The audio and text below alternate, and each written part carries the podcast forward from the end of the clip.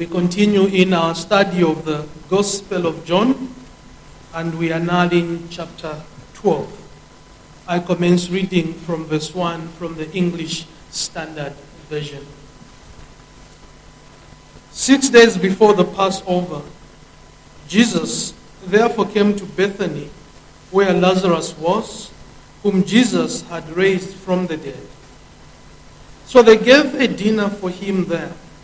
Martha was one of those reclining with him at table. Mary therefore took a pound of expensive ointment made from pure nard and anointed the feet of Jesus and wiped his feet with her hair. The house was filled with the fragrance of the perfume. But Judas Iscariot, one of his disciples, he who was about to betray him, said, Why was this ointment not sold for 300 denarii and give to the poor? He said this not because he cared about the poor, but because he was a thief and having charge of the money bag, he used to help himself to what, to what was put into the bag. Jesus said, Leave her alone, so that she may keep it for the day of my burial. For the poor you will always have with you, but do not always, but you do not always have me.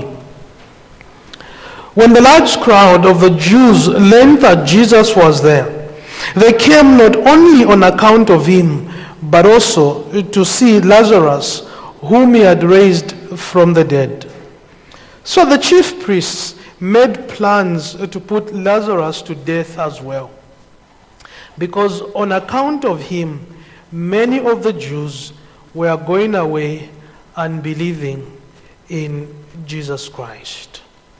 We end our reading there.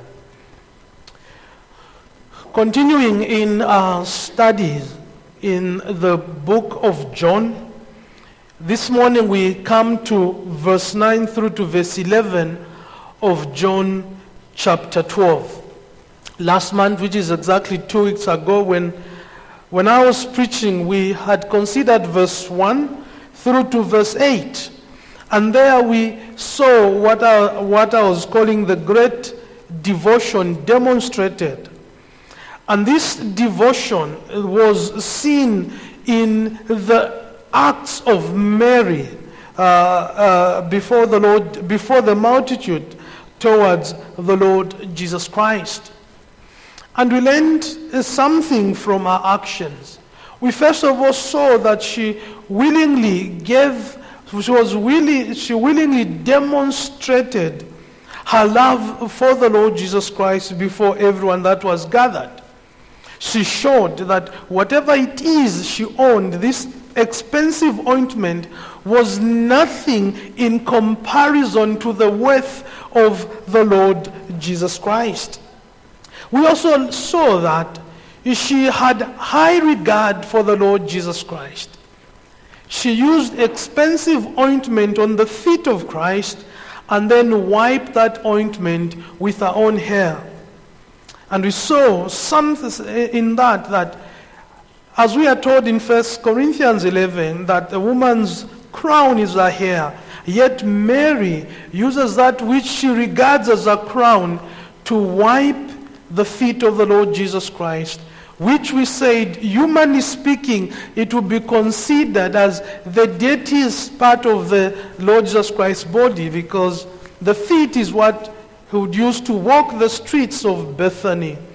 And Mary, in her action, was demonstrating her devotion uh, to the Lord Jesus Christ. And really, the question that was posed to all of us is this Are you willing to demonstrate your love before the, the world for your Savior, the Lord Jesus Christ? Are you willing to go to any length, as the scriptures reveal to us, to show that Christ is of the greater value to you than any earthly possession or than any earthly treasures that you own. But more importantly, are you willing to demonstrate your love in response to your salvation given to you in Christ Jesus?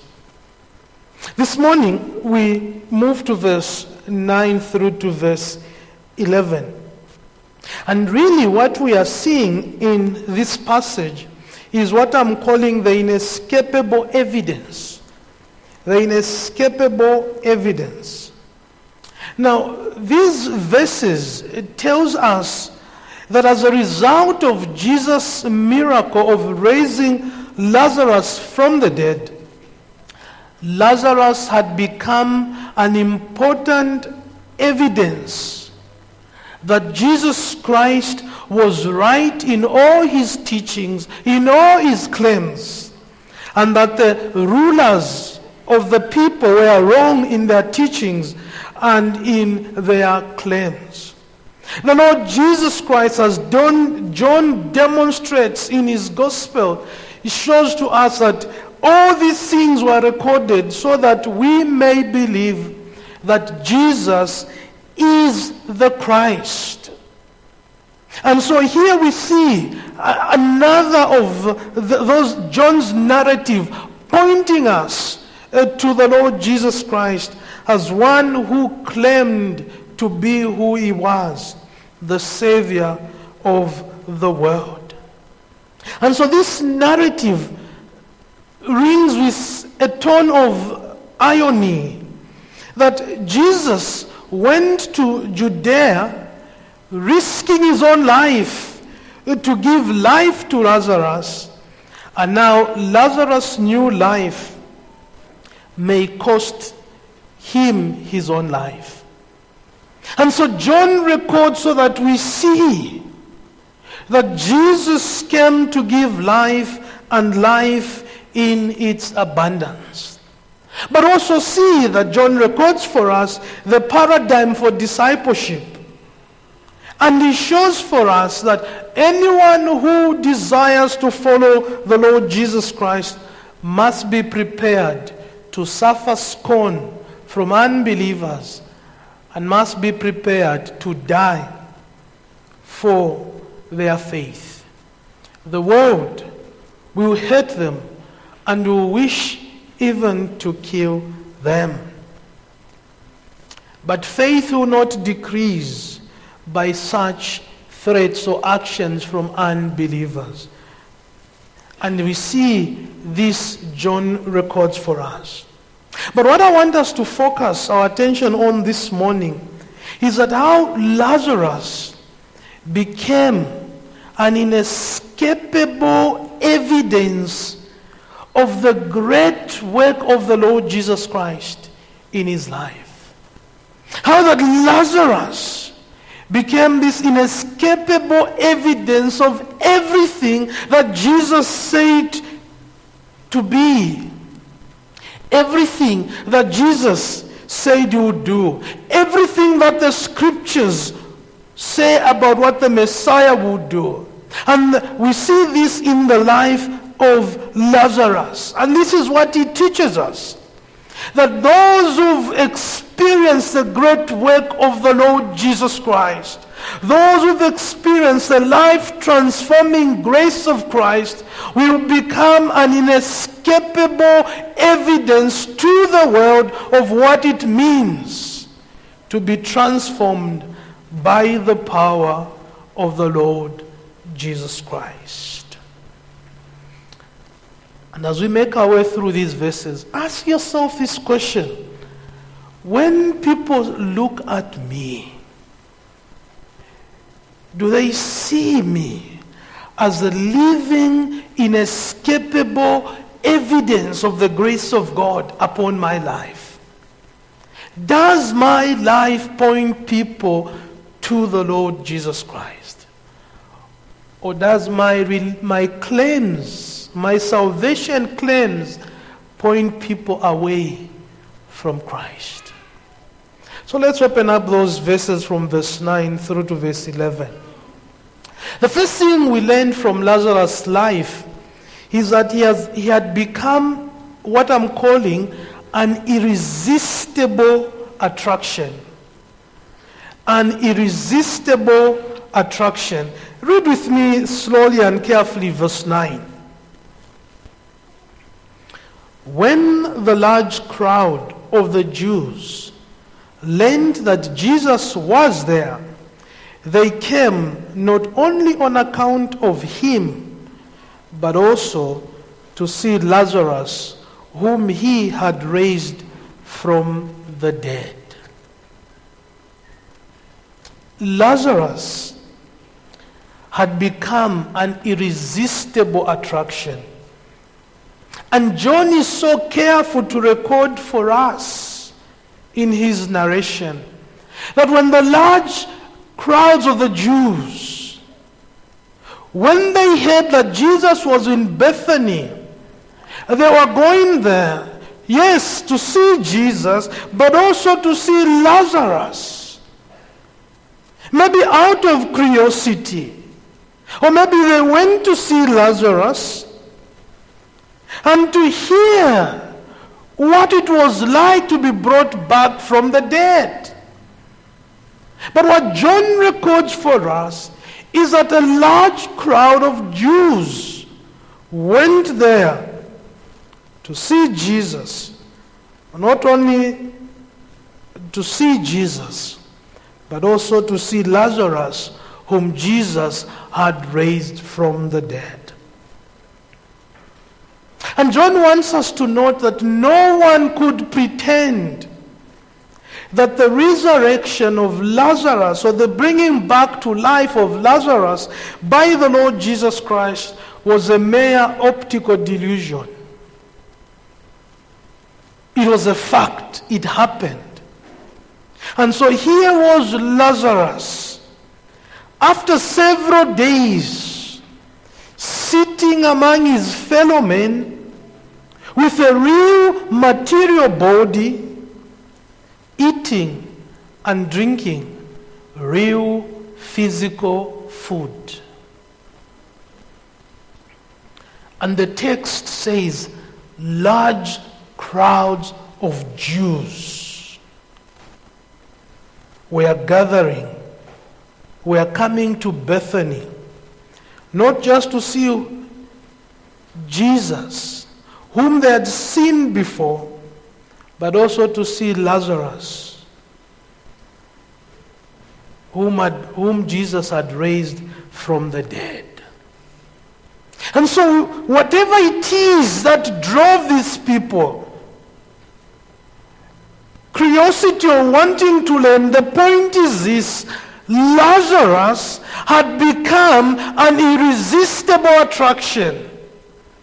Everyone wanted to see him. Everyone wanted to, to, to, to prove for themselves. Everyone wanted to be where Lazarus was and where Jesus Christ was. But the question we must ask what made Lazarus to be an irresistible attraction? What made Lazarus to become an irresistible attraction.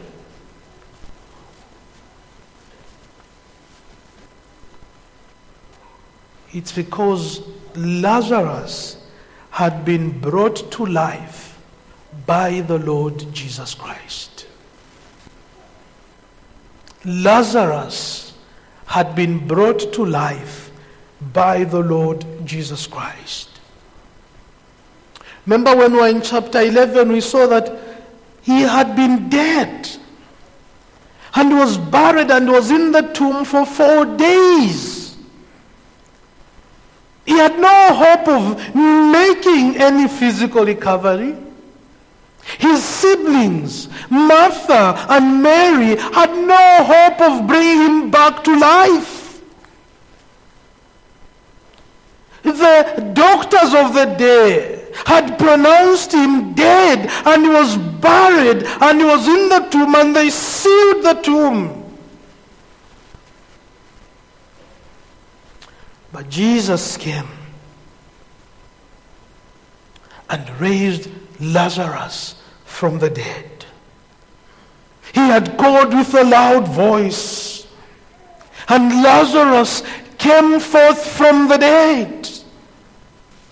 And because of the power of the Lord Jesus Christ to bring Lazarus back from the dead, this is what made him to become an irresistible attraction to those who heard what had happened to him. It was not because of anything in Lazarus, but it was because of the work of Christ on Lazarus.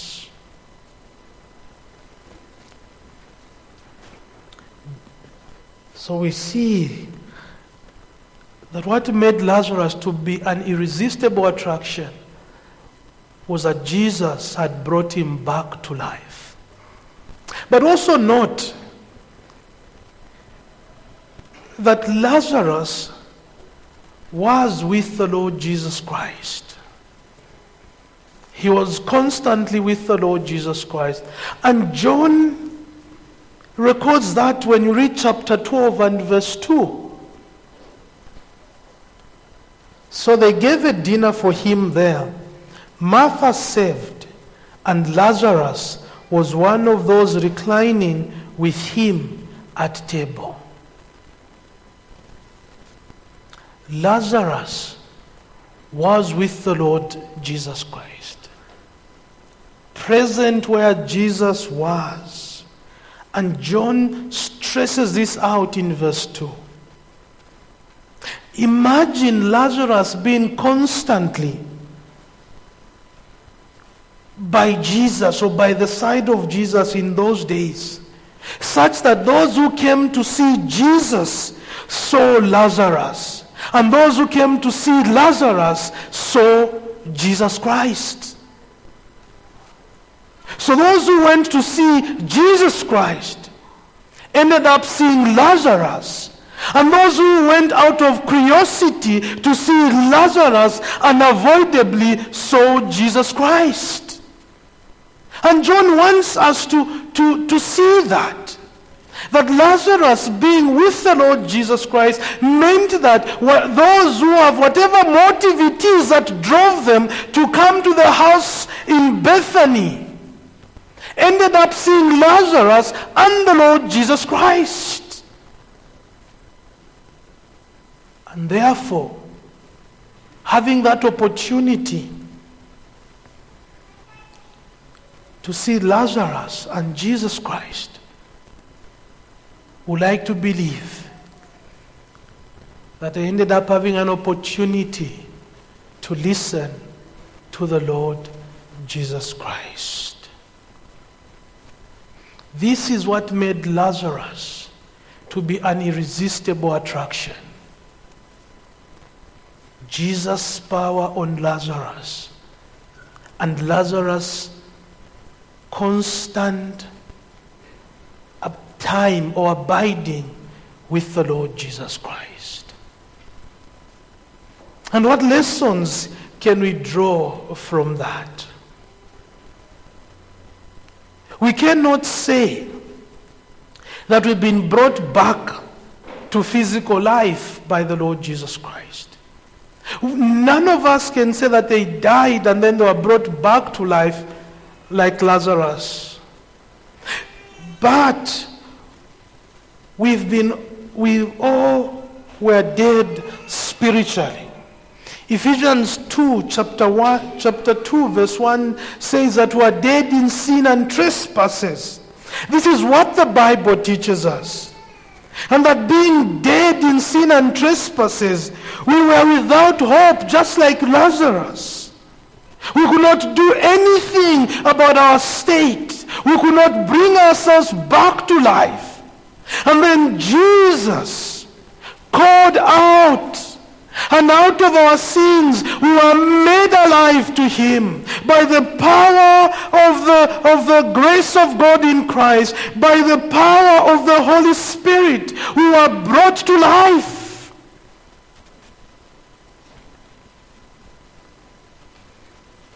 This is the case of all those who say they are Christians. They were dead in sin and trespasses with no hope of saving themselves. They were dead. spiritually dead.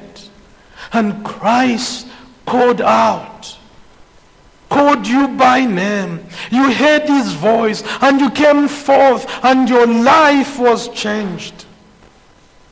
There was a total transformation.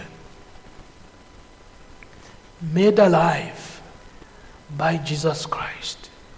And consequently, you too can be an attraction by which others may find Jesus Christ.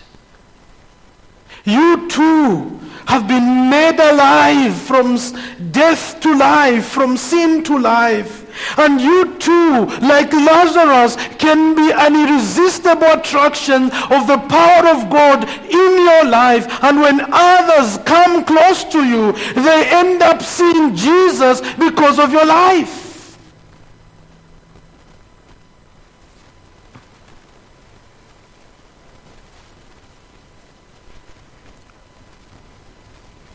Are you helping others to see Jesus Christ to the degree that you spend time with Him? As you spend time with Jesus in His Word by the power of His Holy Spirit, you are becoming more and more like Him, and therefore becoming an attraction of the grace of God in your life? Are you a living, inescapable evidence of the work of grace in you?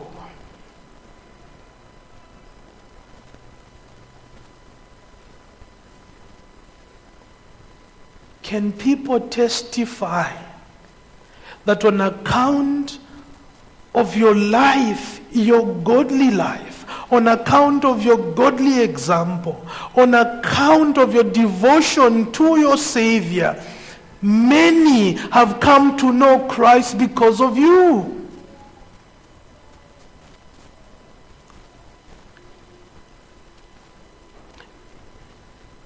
The grace of God in Christ Jesus brings about a total radical change in a person. And that change cannot be hidden.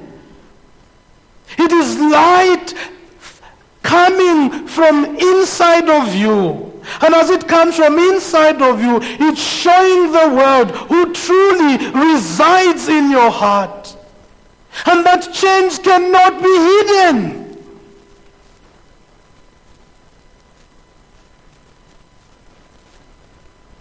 The grace of God brings a radical change. Is this true of you? You say you're a Christian. Are you that irresistible attraction that others, when they look at your life, they can testify of the change, and that change can only be attributed to the work of God. Not because of your morality, but because of the grace of God. If this is not true of you, it may well mean that You've never experienced that radical change that only comes by the power of the Holy Spirit because of the finished work of the Lord Jesus Christ on the cross. Christian life cannot be hidden. It's a radical change. And John wants us to take note of that. The second thing we, we note is that true faith in Christ Jesus is a threat to unbelievers. True faith in Christ Jesus is a threat to unbelievers. Verse 10. So the chief priests made plans to put Lazarus to death as well. the chief priests made plans to put Lazarus to death as well. And so John records for us that the ecclesiastical leadership was downright hostile and aimed to kill them both, to kill Jesus and Lazarus. They could not deny the fact that Lazarus had been brought back to life because he was living, moving, eating, and drinking within two miles of Jerusalem. He lived with them, and, and news had spread that he who had been dead was brought to life. And people saw him, and John records for us here that was actually uh, dining at dinner with Christ. A man who had been four days in the tomb was brought to life. And Lazarus was a witness to the truth of Christ's messiahship. And the religious leaders could not possibly silence him or, or even answer to him. They could not put him to be silent because Lazarus had experienced that power of Christ and and he was living amongst them. And yet these men would not give in, would not give away. They would rather commit a murder. And John shows us that Lazarus had become a threat to the religious leaders of the day. Remember in chapter 11 when Caiaphas said to, to the chief priests, the Pharisees, and the Sadducees, he said it was better for one man to die than for the whole nation to perish. And now here, they're just, just content with one man, they want to kill two. And as you read the scriptures in the book of Acts, were not just content to kill one and two, they were content to kill anyone who associated himself with the name of Christ.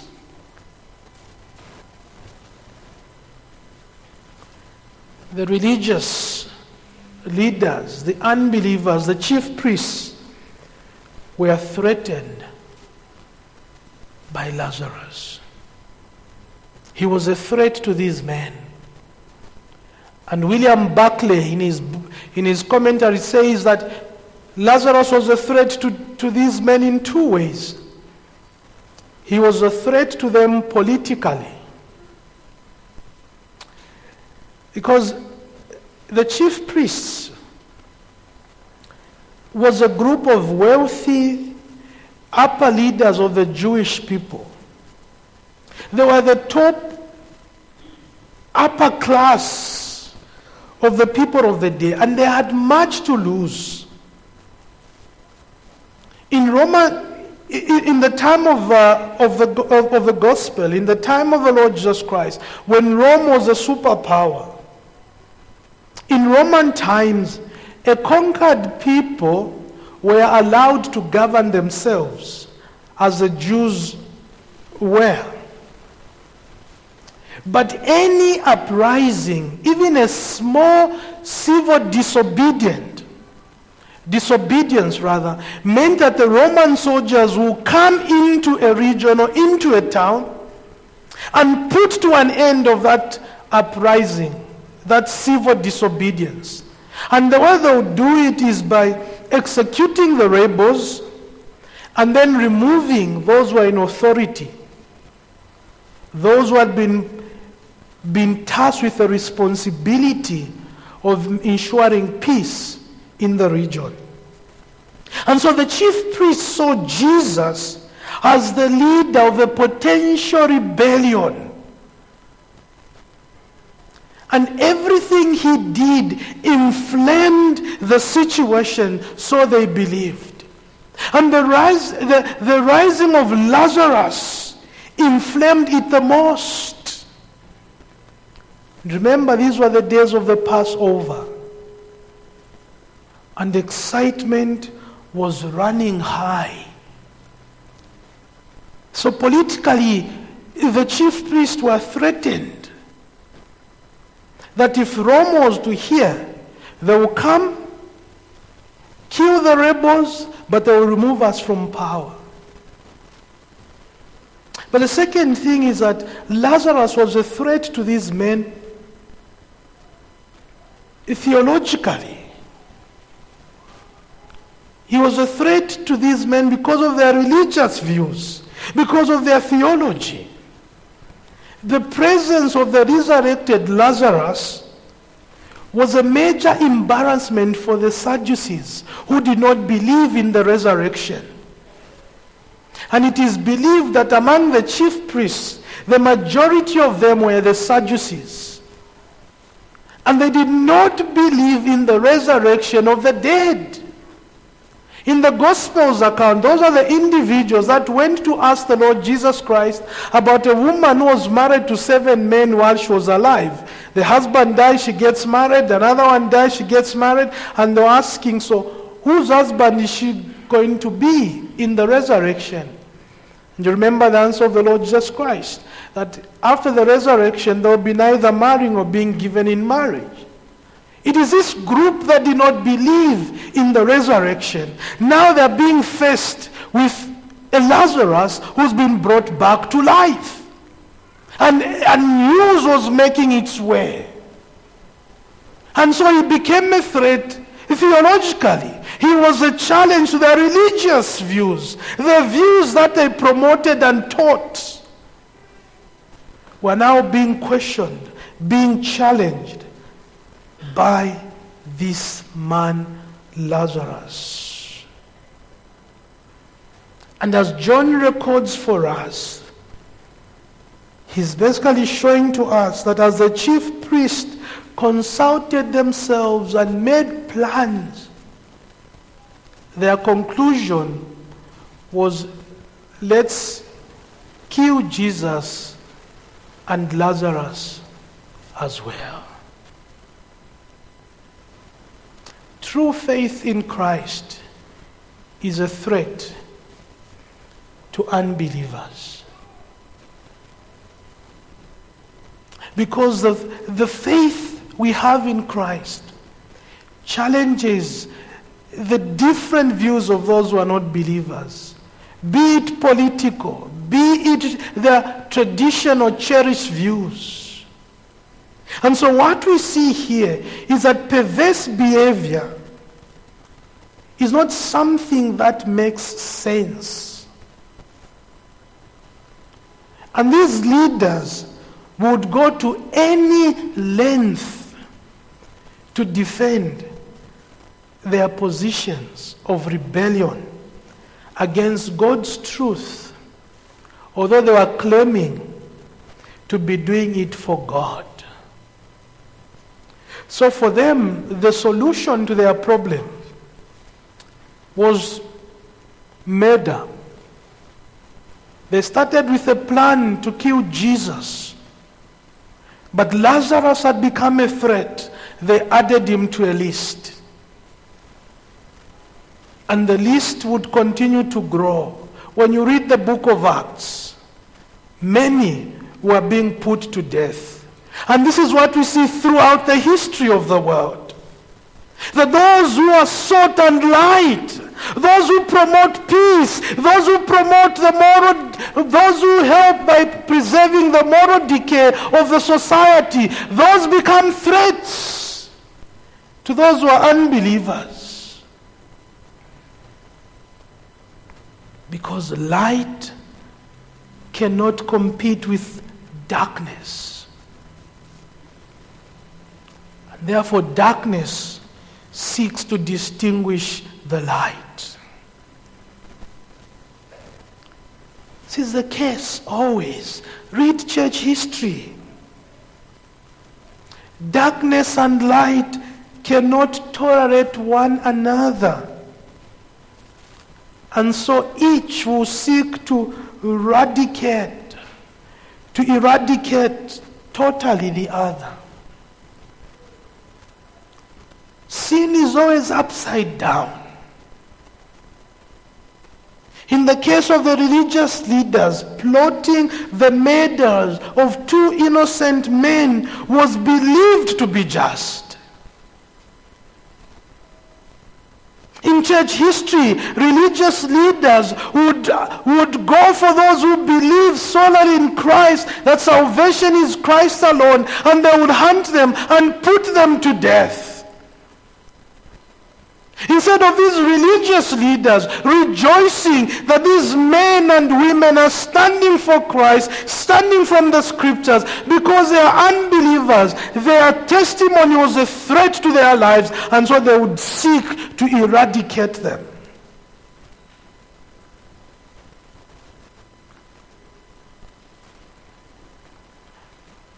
And don't be surprised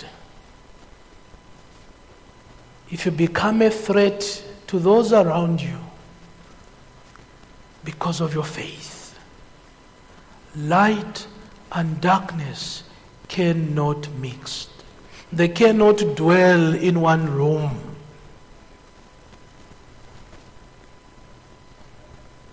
So when you're at your workplace, in your community, in your families, at school, don't be surprised when everyone around you seems to have to look at you as a threat.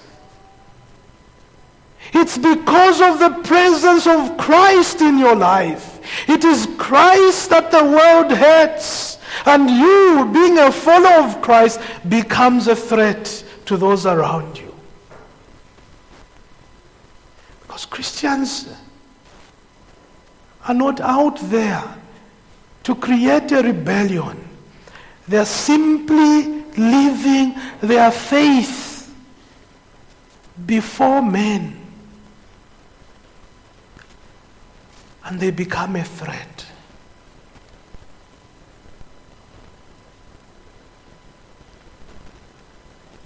Light and darkness do not mix. And so, if your testimony, with its clear logic and blameless experience, strikes home to the hearts of those around you, and they begin to look at you as a threat, don't be surprised. The world hated Christ's faith. Be prepared to be called names for the sake of your testimony. Let your light shine. Let them see Christ in you. They will hate you. They will call you names. They will possibly put you to death.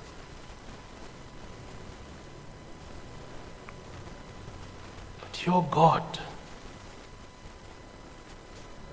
is there.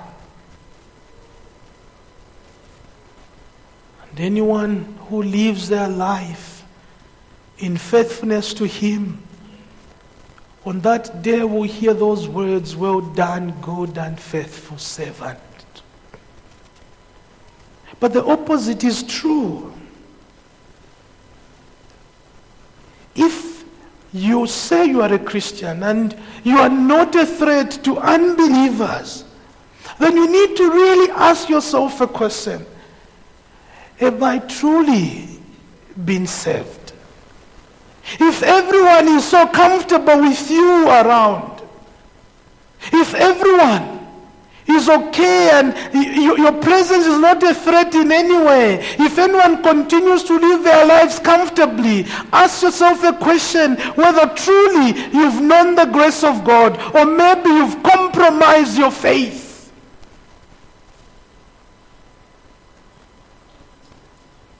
Here we see Lazarus had not even said anything. He was simply living his life in constant fellowship with Christ. And the religious leaders were busy plotting behind the scene to get rid of him. But he was just simply living his life in full view of what Christ had done to him. And the third thing we see quickly is that true faith in Christ is a blessing to many who believe. True faith in Christ is a blessing to many who believe. Verse 11 Because on account of him, Lazarus, many of the Jews were going away and believing in the Lord Jesus Christ. Because on account of him, many of the Jews were going away and believing in the Lord Jesus Christ. This is one final thing we learn about Lazarus.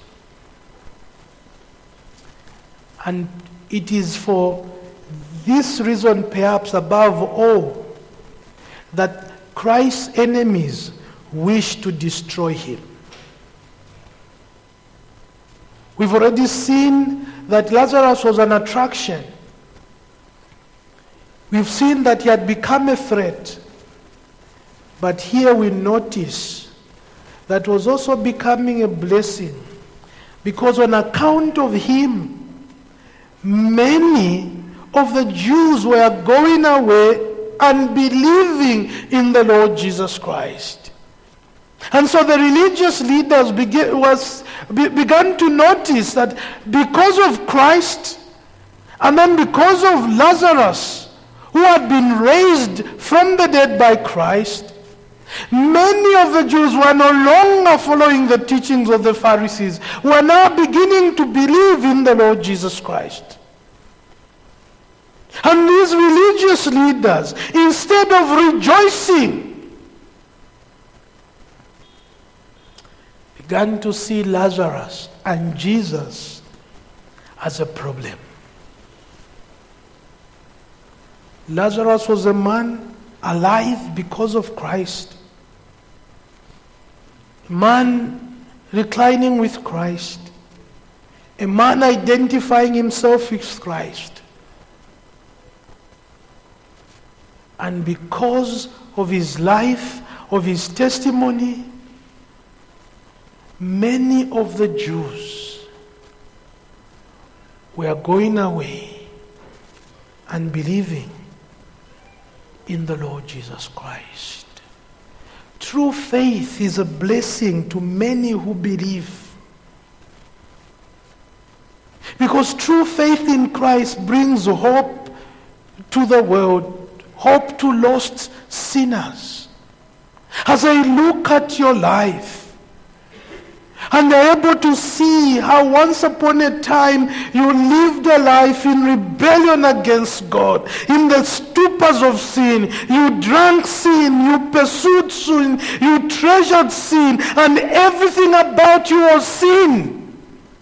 And then a time came when the voice of Christ, that irresistible call of salvation, was heard, and you saw yourself as a sinner in desperate need of salvation.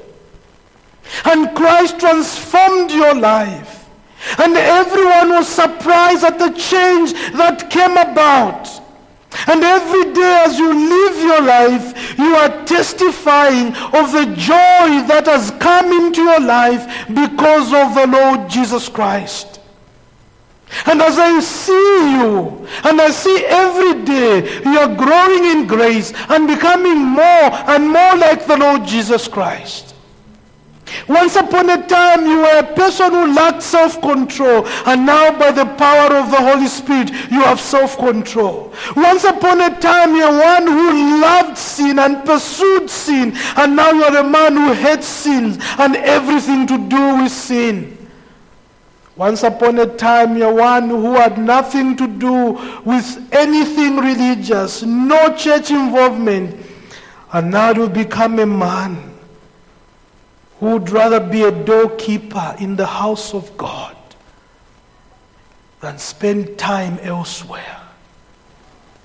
And as those around you see your life, yes, they may tease you, they may call you names, but in the silence of their hearts, they can testify to a real change that has happened in your life. They can see that change. And as they see that change, and as they inquire from you, you're able to point them to Christ. This is what true faith does. It, it's a blessing to many who believe. It brings hope. It speaks of forgiveness.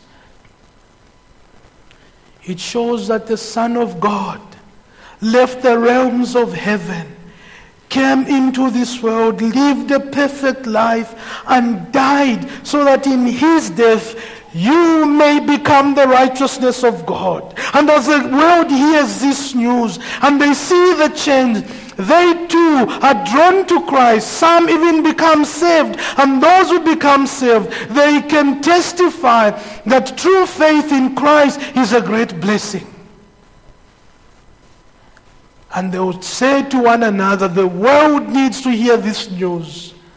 And they marshal themselves to spread the good news to the world. Jesus saves. Jesus saves. And as many are being saved, and as many are hearing the gospel, they are being given the right to become children of God. True faith is a blessing. It's a blessing to many who believe. And the application is straightforward. Has anyone believed in, a, in Christ because of you, because of your testimony, because of your life?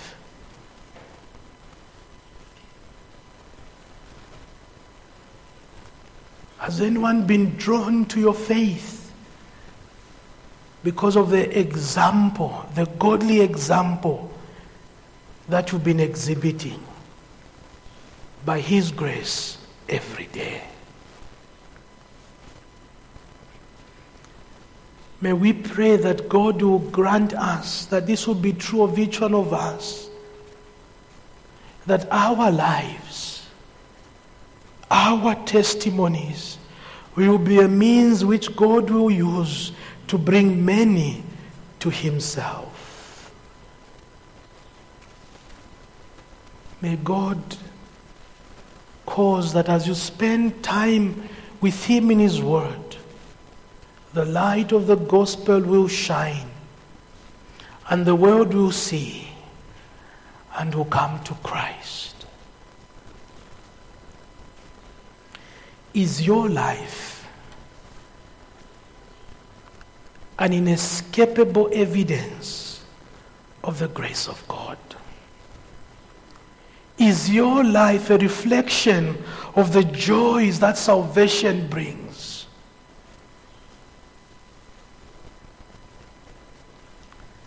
Are you living and spending time in the service of God?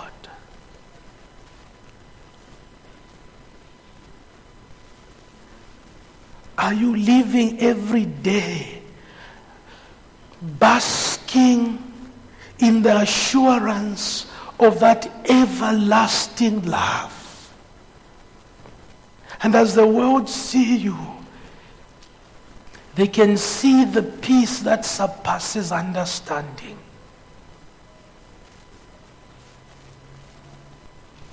Are you spreading the glad, the glad tidings wherever man is found. Is this true of us?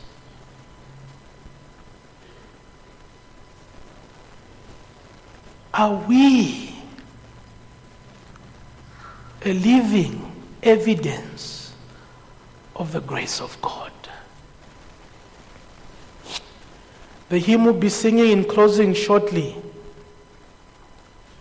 The hymn writer says, All spread the, the tidings round, wherever man is found, that the Comforter has come. And it says in one of the stanzas, Sing till the echoes fly above the vaulted sky. So that and all the saints below and all the saints above may all sing together that the Comforter has come. And let it begin with you, as a hymn writer says, that I, a child of hell, in God's image I can shine. And the reason I can shine is because the Comforter has come. The Holy Ghost from heaven, the Father's promise given, all spread the tiding rounds wherever man is found. The Comforter has come. Oh, that God may cause our lives to be the inescapable evidence that the King is in residence in your heart. Amen.